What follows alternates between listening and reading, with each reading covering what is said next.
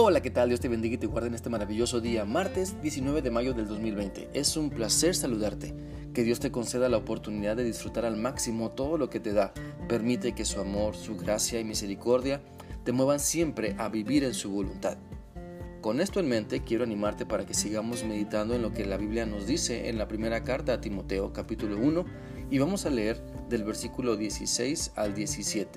Este pasaje dice así: Pero precisamente por eso Dios fue misericordioso conmigo, a fin de que en mí, el peor de los pecadores, pudiera Cristo Jesús mostrar su infinita bondad. Así vengo a ser ejemplo para los que, creyendo en Él, recibirán la vida eterna. Por tanto, al Rey eterno, inmortal, invisible, al único Dios, sea honor y gloria por los siglos de los siglos. Amén. A través de estos versículos podemos entender que Dios sigue teniendo misericordia de las personas que reconocen su pecado y se arrepienten para ahora caminar cada día con Él. Y el apóstol Pablo se pone de ejemplo de cómo Cristo le ha transformado, de cómo Él siendo el peor de los pecadores, Cristo Jesús le perdonó, le escogió, demostrando así su infinita bondad. Creo que si nosotros también nos hemos arrepentido y estamos esforzándonos por vivir de esa manera en esa nueva vida en Cristo, estamos experimentando la bondad infinita de Dios. Y al igual que el apóstol Pablo, somos llamados a ser ejemplo de lo que Cristo puede hacer. Dios quiere que demostremos con nuestra vida que Él sigue transformando vidas que de ser hijos de pecado ahora somos hijos de Dios, que de estar destinados a la condenación ahora tenemos vida eterna que de vivir en nuestra vanidad, ahora buscamos primero el reino de Dios y su justicia. Así que te animo a reflexionar. ¿Qué clase de ejemplo estamos siendo para nuestros hijos, para nuestra familia, para nuestra sociedad, para nuestra iglesia? ¿Qué clase de ejemplo soy?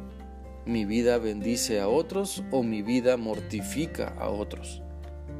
Mi ejemplo ayuda a que otros se levanten y sigan a Cristo o mi ejemplo aleja a las personas de Cristo porque vivo en hipocresía. Valoremos la palabra de Dios, valoremos el ejemplo de transformación que el apóstol Pablo vivió, valoremos la transformación que estamos viendo en otras personas por el poder de Cristo y entremos entonces en el camino que nos lleva a ser nuevas criaturas en Cristo. La Biblia nos dice en 1 Samuel 8:3 lo siguiente.